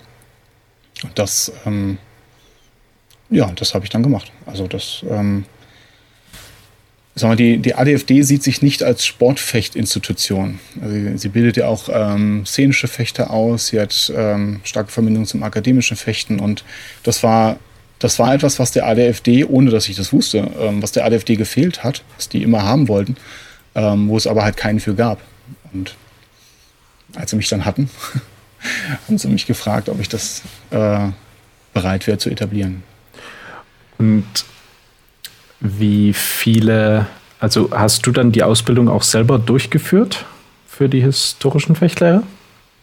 Zum Teil ja. Also der, den didaktischen äh, Teil ja. Ich habe auch andere hinzugezogen. Ähm, die die anderen Bereiche, die, sage ich mal, für alle Disziplinen gleich wären, wie Sportmedizin, Sportpsychologie und so weiter, das haben dann auch die Dozenten weiterhin unterrichtet, die das auch für die Sportfechtlehrer unterrichtet haben. Da waren auch alle in den gleichen Kursen bis jetzt immer drin. Man sollte vielleicht nochmal klarstellen, das ist eine Berufsausbildung, das heißt, das ist nicht sowas wie der C-Schein, den man mal so nebenher macht, sondern wenn man Nein. das tut, dann lässt man sich darauf ein, dass man das eben Vollzeit drei Jahre wahrscheinlich macht. Ja, ja, genau. Also äh, ich habe drei Jahre lang über nichts anderes nachgedacht und nichts anderes getan, als mich damit auseinanderzusetzen. Ja. Wie viele Leute haben das denn jetzt bisher durchlaufen, die Ausbildung im historischen Fechten? Weißt du das? Ähm, ich würde sagen, also ich würde es mal aus dem, aus dem Bauch heraus sagen, 15. Also drei haben sie äh, beim letzten Zyklus abgeschlossen. Ähm, aktuell, na, vielleicht, vielleicht sind wir zehn zurzeit. Wann, wann war der letzte Zyklus? Ähm, der letzte Zyklus war 2016, 2015. Mhm. Ja. Und, und warum jetzt fünf Jahre keine äh, Abschlüsse? Wir haben äh, ziemlich lang die Ausbildung erstmal nochmal angepasst. Ähm, und dann gab es auch ein, ähm, eine Zeit, in der ähm, viele nochmal quer einsteigen wollten und dadurch auch ähm, sich nochmal viel neu orientiert und, und neu formiert hat so dass wir, ähm, um die halt alle noch mitzunehmen, dass, dass, dass sich das so ein bisschen verzögert hat. Aber ich würde sagen, vor allen Dingen, weil es einfach zurzeit noch eine Pionierarbeit ist und ähm, diese ganze Organisation sich auch erstmal so ein bisschen rundschleifen muss und wir da neben dem neben der laufenden Ausbildung ganz viel dabei sind, das überhaupt organisatorisch auch ähm, weiter auszuschleifen. Wann, ja, das, ja. wann wann wird dann jetzt der nächste Abschluss oder wann, wann, wann werden die nächsten Abschlüsse oder wann können die, die jetzt quasi noch im Zustand Auszubildende sind, äh, ihren, ihren Abschluss machen? Ja, eigentlich äh, Juli 2020, so abzüglich Corona. Mhm. Also wahrscheinlich nächstes Jahr dann. Mhm. Da, das hat uns natürlich böse sabotiert. Also einer von den Leuten, die man vielleicht kennt, auch aus dem historischen Fechten, weil er jetzt auch seine eigene Schule hat, ist ja der Adrian von, mhm. ich versuche seinen Nachnamen auszusprechen, Brunswick? Brunsweig. Brunsweig. Äh, der hat ja dann Asteria in Lüneburg gegründet. Ähm, hat man sicherlich auch schon auf dem einen oder anderen Event gesehen. Und das war ja, so wie ich das verstanden habe, einer der ersten, die diese Ausbildung dann auch bei dir durchlaufen hat, oder? Im historischen Fechten. Äh, nee, der Adrian hat auch noch die Sportfechtlehrerausbildung ah, gemacht. Okay. Also der Adrian kam damals zu mir und ähm, hat mich gefragt, ob er, ähm, ob ich ihn zum, zum historischen Fechtlehrer ausbilden könnte. Und wir haben das damals so gemacht, er ist ähm, für drei Jahre hergezogen, war jeden Tag in der Halle, ich habe ihn hier ausgebildet. Und parallel dazu hat er die Sportfechtlehrerausbildung gemacht bei der ADFD, die ich auch gemacht hatte, mhm. um halt diese ganzen theoretischen Fächer auch mitzunehmen. Ne? Und ähm, während er äh, in der Ausbildung war, formierte sich überhaupt erst so diese Idee, wie könnte denn jetzt eine Ausbildung für einen historischen Fechter laufen. Mhm. Also, ah, okay. Das, das, war also nicht so, dass ich meinen Abschluss hatte und sofort meine, äh, diesen Ausbildungsgang äh, ins Leben gerufen hatte. Ist das eigentlich was, was bei jetzt bei Behörden oder so gut ankommt, wenn man nicht nur sagt, ja, wir machen halt hier irgendwie so Fechten, das gibt es ja so irgendwie so, oder nee, ich habe hier Berufsausbildung, das hat alles seine, seine Richtigkeit, auch so bei, keine Ahnung, Bankkredit oder so? Hm, nee, das hat eigentlich damit gar nicht so viel zu tun. Die interessiert viel, viel mehr, ähm, wie lange die Fechtschule zum Beispiel schon existiert. Mhm. Ja, oder klar, ich frage natürlich auch nach Umsatz. ähm, wie lange aber, haben Sie es jetzt ähm, schon geschafft, nicht pleite zu gehen? ja, genau. ja, das, das macht gerade was aus. Äh, also was heißt gerade? Momentan brauche ich keinen Kredit, aber ähm, das, das, das wird zu einem Thema. Also das, ähm, wenn die Leute fragen, wie lange gibt es die Fechtschule schon und man kann sagen, die gibt es jetzt seit über 20 Jahren, ist das eine andere Situation. Ne? Also das, man wird, man wird schon ernster genommen, klar. Ja, ich erinnere mich an eine äh, schöne Sache, die, die, ich immer wieder im Podcast erzähle. Wir wollten mal über die Uni Ulm, äh, an der wir auch studiert haben, HEMA anbieten. Und dann sind wir da zu dem Sportbüro und haben gesagt, ja, hier so, hier Schwertkampf, HEMA heißt das und so. Haben uns angeschaut, ja, nee, das ist zu exotisch, das wollen wir hier nicht haben. Und dann sind wir, haben wir gesagt, okay, haben wir auf die Homepage von denen geschaut und was hatten sie im Angebot? Unterwasser-Rugby, Lacrosse, weißt du, so die ganzen total guten etablierten Sportarten, die hunderte von Leuten machen. Aber hier war, nee, das war zu exotisch, das ist doch nee. Ja, ja das, das sind so Momente, ähm, wo man tatsächlich mit der, mit der Dauer der Fechtschule, glaube ich, ein bisschen punkten kann. Ähm, also ich, in, in Heidelberg haben, haben wir ganz andere Erfahrungen gemacht. Vielleicht lag es auch gar nicht an der Dauer der Fechtschule. Ähm, da ähm, da gibt es ähm, regelmäßig den Mittelaltertag in Heidelberg ähm, von den, vom historischen Seminar in Heidelberg unter Mannheim jeweils ausgerichtet. Und dort haben wir dann äh, auch Vorführungen gemacht oder einen Stand für Waffenschau. Ich habe dann eine, eine, kleine Vorlesung gehalten mit dem Patrick zusammen. Ähm, das, da haben wir total etabliert. Also da hat man uns auch ähm, tatsächlich überhaupt nicht irgendwie belächelt oder dass wir da irgendwie eigenartig wären oder so. Ne? Das, aber die wussten halt auch schon lange, dass es halt uns gibt. Ich glaube, das macht was aus, ja. Der Patrick in der Geschichte gerade war jetzt der Patrick Leiske, der auch das höfische Spiel und tödliche Ernst geschrieben hat, oder? Genau, ja. Okay. ja, ja. Wie ist das, wenn ich jetzt äh, mir in den Kopf gesetzt habe, auch äh, Fechtmeister im historischen Fechten zu werden und eine Ausbildung bei der ADFD machen möchte? Worauf muss ich mich dann einstellen? Also kann ich das überhaupt, äh, muss ich dann meinen Job kündigen und äh, zu dir ziehen oder ähm, für drei Jahre oder kann man das auch noch irgendwie nebenberuflich machen? Nein, das kann man nebenberuflich machen. Das, das was Adrian gemacht hat, ist ähm, viel, viel intensiver. Ne? Das ist ähm, parallel zu seiner Ausbildung. Ähm, bei der ADFD hat er hier eben diese Zeit gehabt. Das, das ein bisschen, sage ich mal, das, das Thema ist ja, ähm, wenn ich etwas unterrichten will, dann, dann muss ich das ja auch gut können. Und wenn jetzt jemand aus der HEMA kommt, äh, eine ganze Weile schon lange, äh, lange Schwertficht, dann äh, ist natürlich auch gut in der Lage, äh, bei der ADFD die Ausbildung zu machen. Ähm, wenn jetzt jemand dabei ist, Schwertkampf erst für sich auch zu lernen und das ähm, erst seit ein paar Jahren macht, dann hilft es äh, parallel zur Ausbildung, sich einfach einen sehr, sehr starken, also sehr, sehr umfangreichen Praxisteil äh, zu sichern. Und das ist das, was Adrian letzten Endes auch gemacht hat. Er hat ja ähm, er hatte dann zu dem Zeitpunkt schon einige Schwertkampf gemacht, aber das letzten Endes ja auch eher auf Seminarbasis und ähm, noch nicht so intensiv. Und dadurch konnte er einfach für diese ganzen, ganzen Lektionierthemen, die man in der ADFD lernt, immer wieder an Praxiserfahrung sammeln. Und das, das würde ich sagen, ist sehr, sehr wichtig, dass man dass man Gruppen leitet, dass man eigene Trainingspläne sich auch ausdenken und erarbeiten muss und, und, und, und, und. Wenn du das jetzt so sagst, ist das total logisch, dass man ja nicht unbedingt vor seiner Berufsausbildung diesen Beruf schon beherrscht. Aber das hätte, hätte ich jetzt nicht auf dem Schirm gehabt, weil es, für mich war das klar, naja, man macht halt irgendwie HEMA und da denkt man irgendwann, ich mache das beruflich und dann kann man ja schon einigermaßen fechten oder gut fechten und äh, es kann aber ja schon sein, dass man nur sehr begrenzte Erfahrungen hat, vielleicht auch, weil man gerade an der Strecke von Deutschland ist, wo es eben nicht viel Angebot gibt und mhm. dann eben im Rahmen der Ausbildung das auch lernt, was ja bei anderen Berufen auch so ist. Also wenn ich Schreinerausbildung mache, kann ich ja auch nicht, nicht habe ich ja nicht fünf Jahre vorher schon geschreinert, so hobbymäßig. Ja, das stimmt. Also ich persönlich würde immer jemandem empfehlen, wenn er ähm, Berufsfechtlehrer werden möchte, dass er von sich ähm, einfach sagt, das ist ein Talent von mir und das, das kann ich sehr, sehr gut. Ähm, und ich habe entsprechend auch einige Jahre schon auf dem Buckel, wo ich das mache. Ähm, aber was ich strukturell sehr, sehr wichtig finde, ist, dass man, während man eine Ausbildung ähm, zum Lehrer macht, egal in welchem Bereich, dass man die, die Möglichkeit sich schafft, auch Lehren zu lernen. Ja.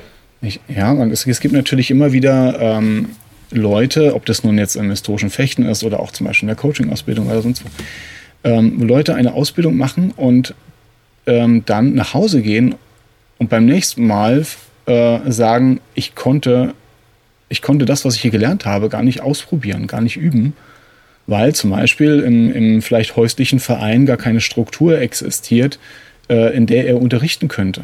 Das muss ich mich ja fragen. Also wenn ich Schüler bin, habe ich zu meinem Trainer zum Beispiel so ein Vertrauensverhältnis und so ein gutes Verhältnis, dass der Trainer sagt, ja klar, übernimm mal hier eine Gruppe. Ich gucke mir das an.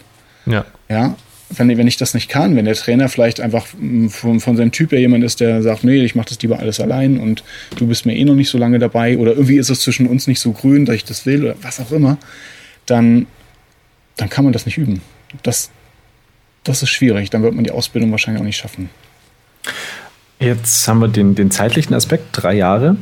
Ähm, was kostet denn diese Ausbildung? Ähm, hm, also man kann sagen, äh, ein, ein Wochenende mit 70, wenn wir mal rechnerisch, ein Wochenende mit 17 Lerneinheiten kostet so um die 110 Euro. Und man hat 606 Lerneinheiten das, das ist, äh, ich sage das deshalb so kryptisch, weil für mich war diese Ausbildung ähm, so, dass ich, ähm, ich habe beim, beim Sportfechten äh, mitgemacht, ich habe beim szenischen Fechten mitgemacht, immer macht. Ähm, als dann später in, in zweiter Zyklus angefangen hat, war ich noch nicht fertig. Ich habe dann äh, teilweise auch nochmal mit den Anfängern mitgemacht, um das noch zu vertiefen. Also ich habe einfach drei Jahre lang alles an Fechten mitgemacht, was dort irgendwie ging. Das habe ich viel mehr ausgegeben als man das so jetzt hochrechnen könnte. Also es unterscheidet sich natürlich von so einem äh, C-Trainerschein schon erheblich. Also ich habe das jetzt mal nach der von dir beschriebenen Formel kurz überschlagen. ähm, Wobei es ja auch in der Menge einfach sehr viel mehr ist. Ich meine, da müsstest du ja den C-Trainer machen, dann wahrscheinlich den B und dann den A und dann hättest du irgendwie vielleicht vergleichbar viel gemacht. Und ich denke, das würde sich, ich weiß nicht, ob es im ähnlichen Bereich kommt, aber günstig sind ja die C-Trainer-Sachen jetzt auch nicht zum Beispiel. Mhm. Also ich finde, ähm, ich finde es sogar relativ human, weil man ja auch ähm, immer dann bezahlt, wenn man Unterricht hat. Also ich habe jetzt damals in meiner Ausbildung äh, nach jedem Wochenende meine Rechnung bekommen, wenn ich dort was hatte. Also es war nicht jedes Wochenende was, aber ne, immer wenn ich dort war, habe ich eine Rechnung danach bekommen und die musste die bezahlen. Wenn ich jetzt äh, meine Coaching-Ausbildung oder Mediationsausbildung denke, dann äh, sind das ja Beträge, die auf einmal fällig werden. Das ist ein ganz anderer also sie sind auf einem, zum einen viel, viel höher und zum anderen sind sie halt sofort zu bezahlen. Ja. Das tut viel, viel mehr weh. Würdest du sagen, dass ähm, Ausbildung, Weiterbildung einer der Kernaspekte ist für das Lehrerdasein? Ja, unbedingt. Unbedingt. Nicht nur im äh, pädagogischen Umfeld, auch ähm, in, in anderen Bereichen. Ne? Also ähm, ob, das, ob das jetzt so eine Coaching-Ausbildung ist oder ob jemand anderes äh, was anderes macht. Aber ich finde, man, man sollte sich ähm, zum einen up-to-date halten, was, was, äh, was Pädagogik angeht, aber man sollte auch man sollte, also ich finde, als, als Fechtlehrer oder generell als, als, als Leiter von, von Gruppen ähm, darf man gerne ein bisschen über den Tellerrand hinausschauen und sich mit Themen der Kommunikation auseinandersetzen, mit, mit, äh, mit, mit Fragen wie, wie gehe ich, äh, wie, wie gehe ich in Einzelgesprächen auf Leute zu, wenn, wenn die ein Thema, wenn die ein Problem haben, wie, wie, wie, wie funktionieren Konflikte, was, was passiert da genau und so weiter und so fort. Also dieses ganze Thema Kommunikation im Alltag ähm, ist finde ich persönlich ein ganz, ganz wichtiger Aspekt, weil du als Trainer ja nicht nur Sportlehrer bist, sondern du bist ja auch Zuhörer, du bist, du bist Coach, du bist Mentor, Kummerkasten, was auch immer. Ne? Also man, man ist ja ganz viele Rollen quasi in einer vereint.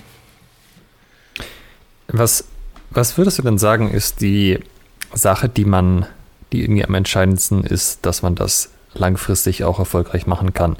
äh, abgesehen von dem, was in der, also während der Fechtzeitraum passiert, also während der Fechtstunde sozusagen, ist es diese ganze ähm, 1 zu 1 zwischenmenschliche Schiene? Ist es die Buchhaltung im Hintergrund bestimmen? Das muss alles tiptop sein? Ist es, äh, man muss sich irgendwie in Marketing oder solche Dinge reinfuchsen, dass man die Leute auch erstmal in die Halle kriegt?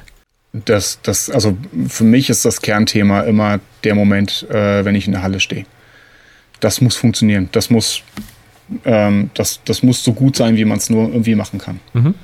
Und darin muss man auch gut sein. Ähm, ich sage, ein, ein, guter, ein guter Trainer kann auch ein mittelmäßiger Buchhalter sein. Aber ein guter, also ein, ne, ein, ein sehr guter Buchhalter, aber leider nur mittelmäßiger Trainer wird nie erfolgreich werden.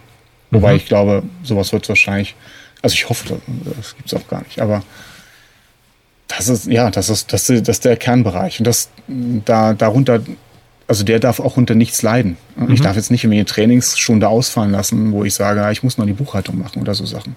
Oder ähm, was natürlich auch dazu gehört, ist im Training einfach auch immer für die Leute da zu sein. Wenn, wenn ich jetzt gerade mich irgendwie total genervt fühle von dem ganzen Thema Steuererklärung oder sonst wie, darf ich das in der Halle nicht rauslassen. Das, mhm. das hat dann nichts verloren. Ich wollte so ein bisschen auf das raus, dass man irgendwie gutes, sinnvolles Training anbieten muss. Das ist, glaube ich, was, wo jeder noch eine Vorstellung von hat. So ganz klar, das ist ja das, das Kernding sozusagen. Ja, ja. Aber was von den Sachen außenrum noch irgendwie total entscheidend ist, was man vielleicht nicht so auf dem Schirm hat? Ich finde, ähm, die also die Fechtschule ist ein, ist ein Anlaufpunkt für die, für die Menschen, die dort trainieren. Und zwar über die Techniken hinaus, auf persönlicher und sozialer Ebene. Mhm. Und da, da ähm, ist es sehr wichtig für, für mich persönlich, dass die Fechthalle ein Ort ist, an dem sich Leute wohlfühlen können. Das muss nicht, das ist, beginnt nicht nur mit der Fechthalle, das beginnt auch mit dem Drumherum, dass man mal äh, ne, zusammen was organisiert, dass man ja. mal irgendwo hinfährt, im Museum fährt, sonst wo. Also dieser soziale Aspekt, der ist immens wichtig. Das, ähm, wenn, wenn der nicht da ist, dann Ich erzähle den Leuten immer gerne äh, so dieses, die Leute kommen, weil sie Schwertkampf interessant finden, was irgendwie interessant wirkt, aber sie bleiben nicht fünf Jahre dabei, nur weil, weil Schwertkampf irgendwie geil ist. Also vielleicht ein Jahr oder so, aber sonst, das ist das, was sie hält, ist die Gemeinschaft, dass das irgendwie stimmt, dass sie sich wohlfühlen in dem Raum, wo sie da sind, dass sie da mit den Leuten halt gut können und dass irgendwie eine Stimmung ist, die ihnen da auch entgegenkommt, dass sie halt das finden, was sie so ein bisschen aussuchen. Ja. Also die, die, die Leute lernen ja durchs Fechten automatisch, sich authentisch zu begegnen. Ne, das wissen wir ja. Wer, wer ein Schwert in der Hand hat, der kann sich nicht verstecken. Ähm, und, das, und dadurch lernen die Leute aber auch, dass, dass es okay ist, so wie sie sind. Weil sie, weil sie merken, die anderen sind ja auch äh, normal. Also die können sich nicht verstecken. Ich sage immer, äh, wir, wir, äh, man, man, lernt sich halt in seinen Schrulligkeiten kennen und mögen. und auch die eigenen auszuhalten. Ne? Das ist, äh, das gehört dazu. Ich, ich mag das, äh, das sind Momente, in denen ich merke, dass das funktioniert, auch wenn es traurig ist, wenn äh, Leute zum Beispiel, wenn sie, wenn sie äh, privat ein, ein riesen, riesen Thema haben, vor einiger Zeit war das mal, da ist die, äh, die, die Mutter von einem gestorben und, das, und er ist zuerst in die Halle gekommen und, okay. und hat das erstmal erzählt, ohne natürlich zu fechten, völlig klar, aber er war einfach erstmal da. Das war das, das Erste, was mir eingefallen ist. Und ähm, sowas erlebe ich oft, also es sterben nicht so oft Mütter jetzt, aber ähm, dass, dass Leute einfach ne, ins Training kommen und einfach gar keinen Nerv haben fürs Training, aber unbedingt da sein wollen, weil sie was, weil es einem, ihnen gut tut, dieser Ort. Das, das krass, dass du das erzählst, das ist aber wahrscheinlich was, was auch davon kommt, dass es eben diesen festen Ort gibt, also die eigene Halle mit diesem Aufenthaltsbereich, dass es Zeit vorher, hinterher, nachher gibt und nicht so ein, so jetzt Training fertig, wir müssen alle raus, weil es kommt die Fußballmannschaft oder so. Da würde das wahrscheinlich nicht so funktionieren, oder?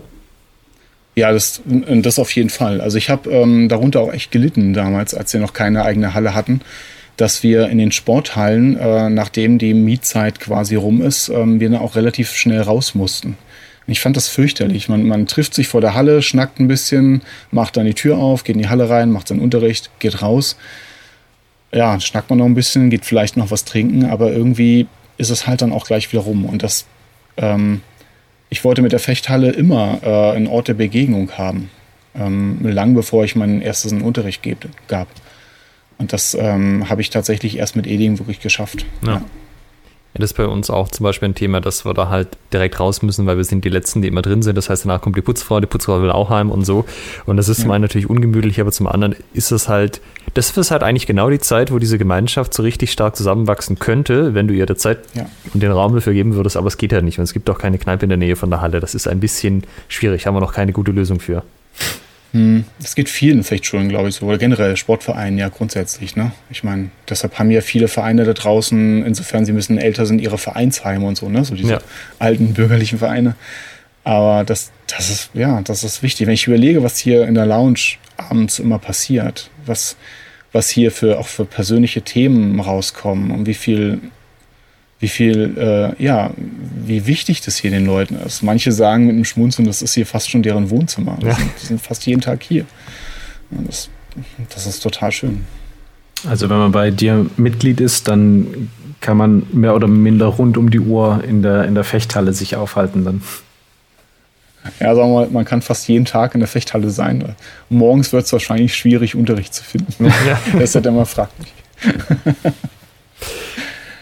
Aber besteht denn die Möglichkeit, wenn ich jetzt sage, ich äh, würde gerne in die, in die Halle hinein, dann selber irgendwas in der Halle zu machen? Ähm, oder ja. ja. Cool. Ja, also das, ähm, wir, haben, wir haben ein Schließsystem, ähm, was sich per, per Chip oder per App äh, öffnen lässt. Und ähm, so kann ich mit Leuten absprechen. Ne? Manche machen zum Beispiel äh, für sich ein Krafttraining, manche wollen einfach mal für sich ein bisschen das Schwert schwingen, um runterzukommen, weil sie vielleicht zu Hause in ihrer äh, Wohnung äh, gerade zu viel Krach haben oder was auch immer. Ähm, klar, die fragen natürlich vorher an. Ähm, also die Halle ist jetzt nicht jederzeit für jeden offen, sondern ich möchte es ein bisschen timen, dass die Leute äh, sich da äh, auch ein bisschen, ne, ein bisschen absprechen können. Aber dann geht das, ja klar. Also das, das ist ähm, ziemlich häufig so. Und wenn ich dann auswärts mal ein Seminar habe, dann, dann sind auch manche froh, dass endlich dass am Wochenende auf keinen Fall ein Seminar in der Halle ist, weil dann kann man ja für sich auch noch ein bisschen was machen. ja, klar, das ist auch gut. Wir gehen auch langsam Richtung Ende des Podcasts. Ich hänge gedanklich noch so ein bisschen dieser Halle hinterher, weil das klingt schon egal. Ja, ich bin auch schon total begeistert. Das ist äh, sehr episch. Ich bin ja auch großer Fan geworden. Also ich habe mir in Vorbereitung auf die Folge und nach den Trainertagen auch mal so die Räumlichkeiten von Gladiatoris angeguckt auf der Webseite. München jetzt. Ja.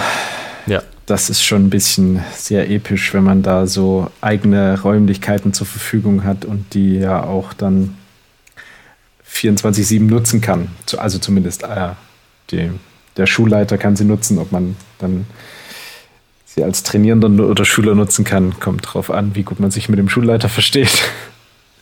Ja, man, man hat halt auch seinen ganzen Kram hier, ne? Die Trainingssachen, also zumindest die Teamleute. Ähm, man hat hier auch einen Grill, man hat also die Sachen, die so drumherum auch wichtig sind, um halt mal abends im Sommer auch ein bisschen draußen abzuhängen oder so. Dann macht man halt spontan irgendwie einen Grill schnell raus und, und äh, tobt sie noch ein bisschen aus. Das, das bringt halt eine Menge Spontanität. Und das mit Adrian, dass ich drei Jahre lang jemanden wie ihn an meiner Seite haben konnte und ausbilden konnte, das, das wäre natürlich ohne so eine Halle auch nie gegangen. Also das ist ein unheimliches Potenzial an, an Entwicklung. Man, man muss es nutzen, aber wenn man es nutzt, ist es ähm, nicht, nicht zu vergleichen. Ja. Alex hat es schon angesprochen, wir äh, gehen Richtung Ende des Podcasts. Mm, uns interessiert natürlich, wie können unsere Hörer dich äh, unterstützen? Also wo findet man dich? Wo kann man dich buchen? Ähm, was kann man tun, um dich und Grifon zu unterstützen? Also man findet uns über die Homepage www.grifon.de, also k-r-i-f-o-n.de. Ähm, ja, ähm, wie kann man uns unterstützen? Man kann zu uns kommen, uns buchen. Ähm, wir, was, was mich total freut, ähm, ist Gastfreundschaft. Wenn wir, wir wollten dies Jahr äh, das mehr machen, mal, äh, mal auch andere Fechtschulen besuchen.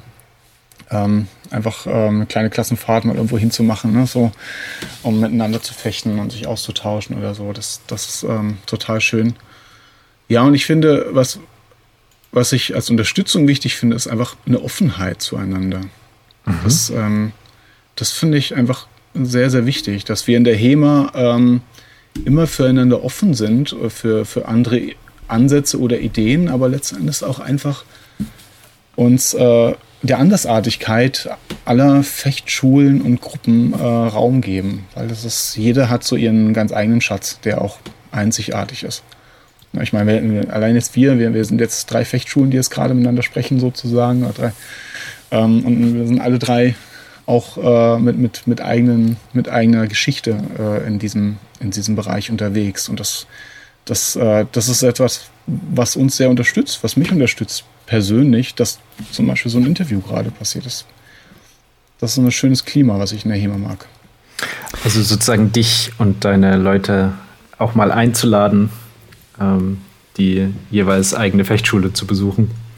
Das ist etwas, was genau, ihr sehr gerne annimmt besuchen. oder euch besuchen. Ja. Mhm. ja. Schön. Ähm, mir fällt gerade ein, wir haben gar nicht über die, die Corona-Situation geredet, das sollten wir aber schon noch kurz ansprechen. Ähm, ist das was 2020, kein also wenig physikalisches Training möglich? Ist das was, was jetzt irgendwie geschäftsbedrohend für dich ist oder habt ihr einfach auf Online-Angebot umgeschwenkt und das läuft jetzt auch? Also momentan ist es für uns nicht geschäftsbedrohend. Ähm, da ein ganz großes Dankeschön an alle meine Schüler, die uns allen die Stange halten, ähm, die uns durch diese Zeit hinweg treu geblieben sind. Wir haben ganz viel Online-Training, wir haben Online-Tutorials, wir machen äh, Live-Sitzungen online und Vorträge. Und nächstes Jahr äh, planen wir da auch eine Erweiterung, falls ein Lockdown kommt. Man weiß es ja nicht. Aber ähm, da haben wir ganz viel Glück, wirklich, dass, dass unsere Schüler äh, jetzt die Hand nicht von uns nehmen. Das ist ganz, ja, ist ganz wichtig. Okay, das ist schon mal sehr gut zu hören, weil das wäre ja auch sehr schade, wenn es dann irgendwann wieder so weit ist, dass man fechten kann, einfach ganz regulär und dann hat sich die Landkarte sozusagen ausgedünnt. Ja, ich habe mal, ich sage mal, als Fechtlehrer braucht man einen langen Atem. In der Gründung, in, in der Mittelphase und auch in solchen Phasen wie Corona. Ja. Das gehört schon zum Job dazu. Okay. Meine, die, die eigentliche Abschlussfrage, die ich aber noch stellen wollte. Traum oder Albtraum. Kannst du mal das Gefühl beschreiben, weil du hast ja auch Grifon als dein Lebenswerk betitelt. Wenn du in die Halle reinkommst, du weißt, es ist deine Halle. Ja, du hast die, du hast die Halle äh, mit deinen eigenen Händen sozusagen zu dem gemacht, was sie heute ist. Du hast die Gruppe zu dem gemacht, was sie heute ist. Du hast eine Vision, du folgst dieser Vision und Leute gehen diesen Weg mit dir. Sie unterstützen dich, sie sehen deine Vision, sie unterstützen deine Vision. Kannst du das Gefühl beschreiben? Ja, ich, äh, ich kann sagen, dass ich seit, seitdem, seit den über 20 Jahren, in denen es diese Fechtschulung nun gibt, bin ich nicht einmal ins Training gegangen, äh, ohne dass es mir danach noch besser ging als vorher. Also ich, ich habe den, den Segen, dass ich in meinem Beruf auftanke. Das, ich brauche theoretisch keinen Urlaub. Das, das, ist, ähm, das ist wunderschön, das mit den Leuten zusammen zu machen, ähm, auch wirklich auch ein Stück weit Familie in der Halle zu erleben. Ich sage, ich habe, sag mal, ich habe keine Kunden, sondern Freunde.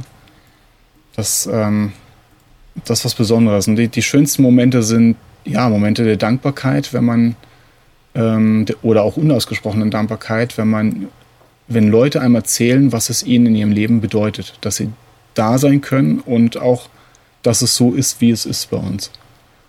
Das, ähm, dann weiß ich, habe ich alles richtig gemacht. Das klingt nach einem sehr, sehr schönen Abschluss für die heutige Folge. Ja, würde ich auch sagen. Die heutige Folge, HEMA als Beruf, Traum oder Albtraum. Wenn ich deinen Ausführungen folge, würde ich sagen, kann man ganz, ganz klar mit Traum bezeichnen, oder? Absolut, absolut. Ein Traumberuf und ein Traumleben. Eine sehr unterhaltsame Folge heute mit Christian Bott. Vielen, vielen Dank, dass du ähm, dem Podcast hier unterstützt. Wenn ihr das auch wollt, liebe Hörerinnen liebe Hörer, es gibt mannigfaltige Möglichkeiten. Ähm, am einfachsten ist es, den zu hören und weiter zu empfehlen und so einen Daumen bei Facebook zu geben, unsere Dinge zu teilen oder uns auf patreon.com slash schwertgeflüster auch vielleicht finanziell zu unterstützen. In diesem Sinne verabschiede ich mich heute und sage bis zur nächsten traumhaften Folge Schwertgeflüster. Macht's gut. Tschüss. Ciao. Ciao. In der nächsten Folge, Folge 50, wieder kleines Jubiläum. Wir haben ähm, mal wieder was Neues ausprobiert. Das Thema der Folge wird jetzt noch nicht verraten, aber es wird ein paar Tipps geben auf unserer Facebook-Seite. Von daher schaut doch mal vorbei auf Schwertgeflüster, äh, sorry, auf facebook.com slash Schwertgeflüster. Ihr könnt euch auf jeden Fall auf einen wilden Ritt einstellen. Bis zum nächsten Mal.